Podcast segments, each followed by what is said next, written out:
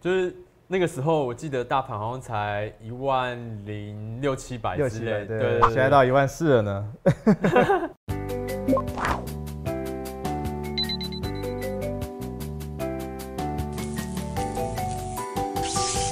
欢迎来到财富开麦啦，！我是麦克我风，是金诺文，大家好，大家，好。金牛人啊，我记得你今年五月的时候是不是有上过庆怡姐的节目？嗯，对我在我在节目里面喊说大盘之后会创新高，然后甚至还会到一万五。对啊，就是那个时候我记得大盘好像才一万零六七百六之七类百，的，对，现在到一万四了呢。你这个眼镜是哪里来的？嗯，表妹买的，是还蛮炫的。是如果再抽一根雪茄的话，你就可以自制美妹图嘞。啊，请请后置帮我上个雪茄。 好，那今天进入今天的主题呢，我们来讨论一下，在这个大盘行情创新高，大家几乎都赚钱的情况下，却还有公司喋喋不休。对，尤其是就是我们前几集才刚好提到康友康友 KY，、啊，又是 KY 股，这一次的主题又是 KY 股了。对，其实大家因为现在第三季的财报已经通通都公布了嘛，那大家可以看到，就是例如说涛地 KY 亏了一个股本，是然后 BHQ KY 亏了两个股本，是对，然后还有今天的主题凯翼，对 KY 凯翼 KY 二九三九凯翼 KY。那今天的凯翼 KY 呢？它原本是干嘛的欸？它原本是就是做贸易的，是哎，就是 Cooper Chef 这个锅子的牌牌子，我不知道大家在台湾有没有看过。那其实有一些搜狗啊，楼上好像有专柜对不哎有对？专柜在卖的。那他之前是在美国那边做电视购物，然后大卖，就他刚上市的时候，那时候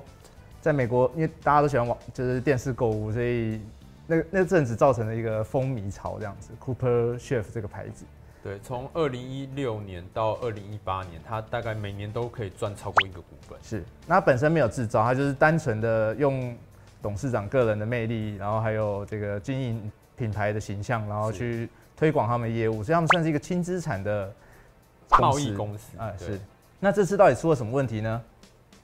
今年因为新冠疫情的关系，其实很多的公司在营运上面都受到蛮大的影响，凯翼也不意外。嗯，就是从它的营收就可以看得到，它其实营收掉蛮多的。是，对。那那老板可能就是想说想要找其他的，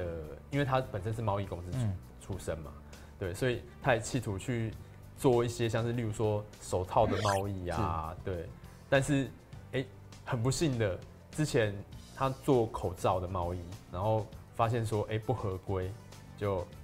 亏损了一大笔。是今年十一月十七号的时候嗯啊，凯翼的发言人跑去证交所开了一个重大讯息说明会。对，你知道你知道他说了什么吗？好像是说这个什么什么石油什么供货合约怎样的？对，这个这个是比较大条的是，有一个小条的是说他去代理像医疗手套，就是那种是橡胶手套 OK，OK，对，然后就采购被坑了。虽然说亏损六千多万听起来不是一个非常夸张的数字，嗯但是你要想说，凯翼是一个资本额只有四点六亿的小公司， OK，那真的是蛮大，占它股本是蛮大笔的。没错，而且他开这个重大讯息说明会还不止这一桩，嗯，就另外一个就是你刚刚提到的油的合约，是，但是买一个什么循环油，对，有。其实我也不太懂所谓的亲子循环油是什么哎东对对对西，对反正总之是跟油相关的合约。是然后他跟其中一家公司签了供货合约，然后合约里面写说，诶，如果违约的话，要付两趴的违约金。合约金额两趴。对，嗯两趴的违约金其实听起来还算合理，嗯，但是他签的合约金额非常之巨大。是对，这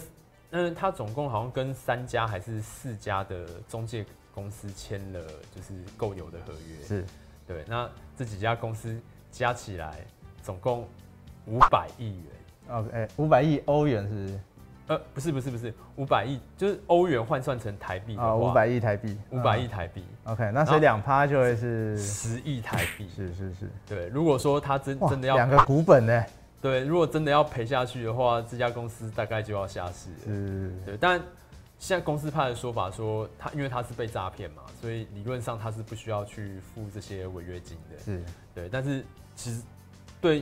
一般的散户或者对投资人来说，这就是一个非常非常大的不确定性。是因为如果万一发生了，这家公司很有可能真的会挂。了解。那一个卖锅子的为什么跑去买一个这个是石油相关的，而不是拿油拿来做油锅的？这完全一点概一点关系都没有。对，那因为单纯、嗯就公司的说法是说，就是老板用他靠他的个人关系，然后从以前合作的贸易商，然后找到这些中介公司。怎么感觉被诈骗的都是同一套说法？这家公司今年以来，刚刚刚提到的，哎、口罩嗯出了一次状况，手套又出了一次状况，然后现在油油也出了状况。是对，也就是说，就是这家公司的内控，感觉起来问题还其实还蛮大的。颇大的，为什么会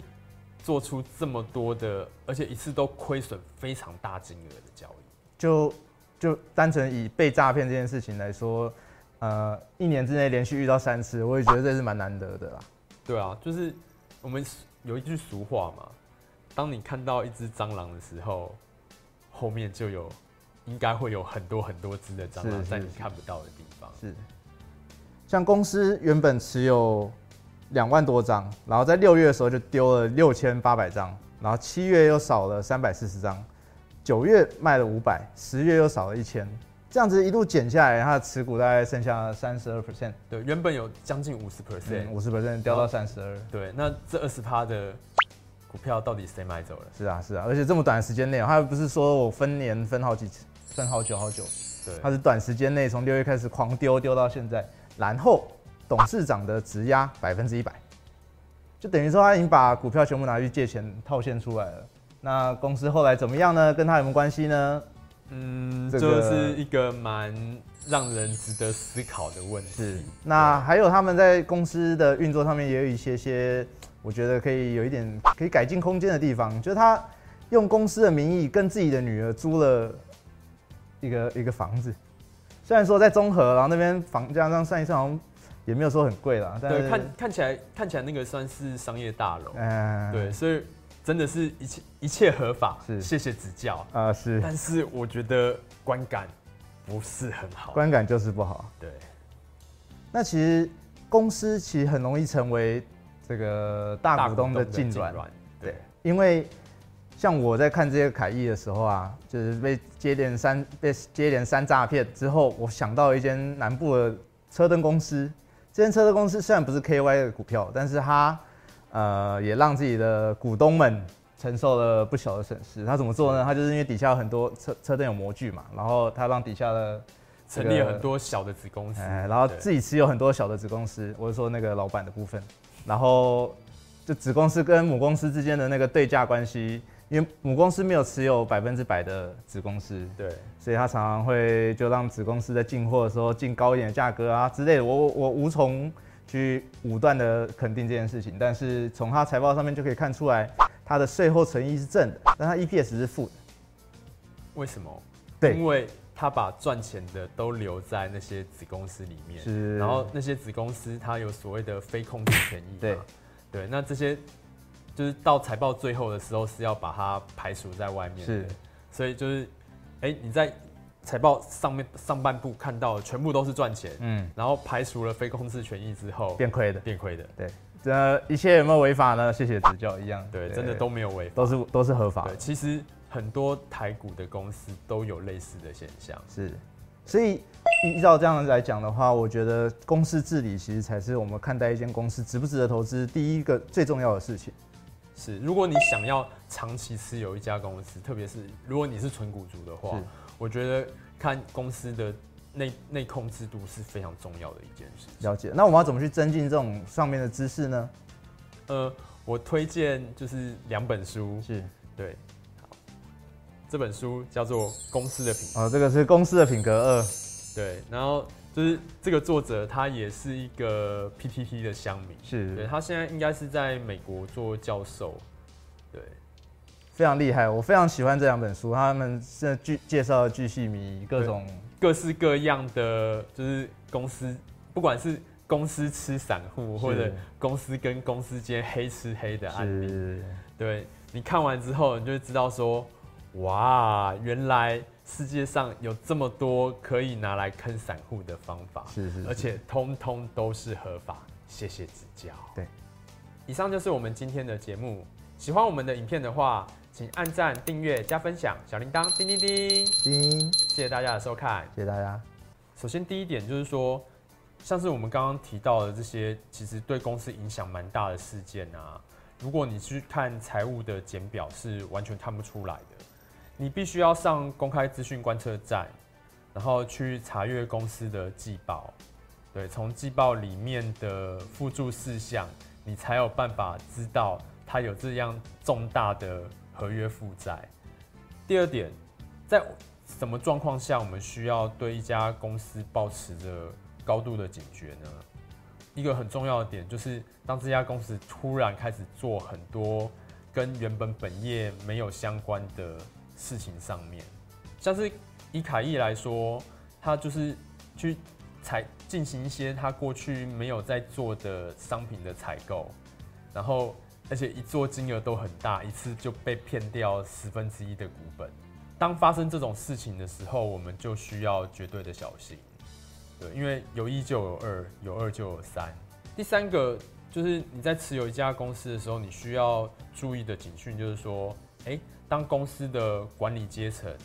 突然持续大量的出脱股票的时候，好，同样是用凯翼当例子，对，他在今年下半年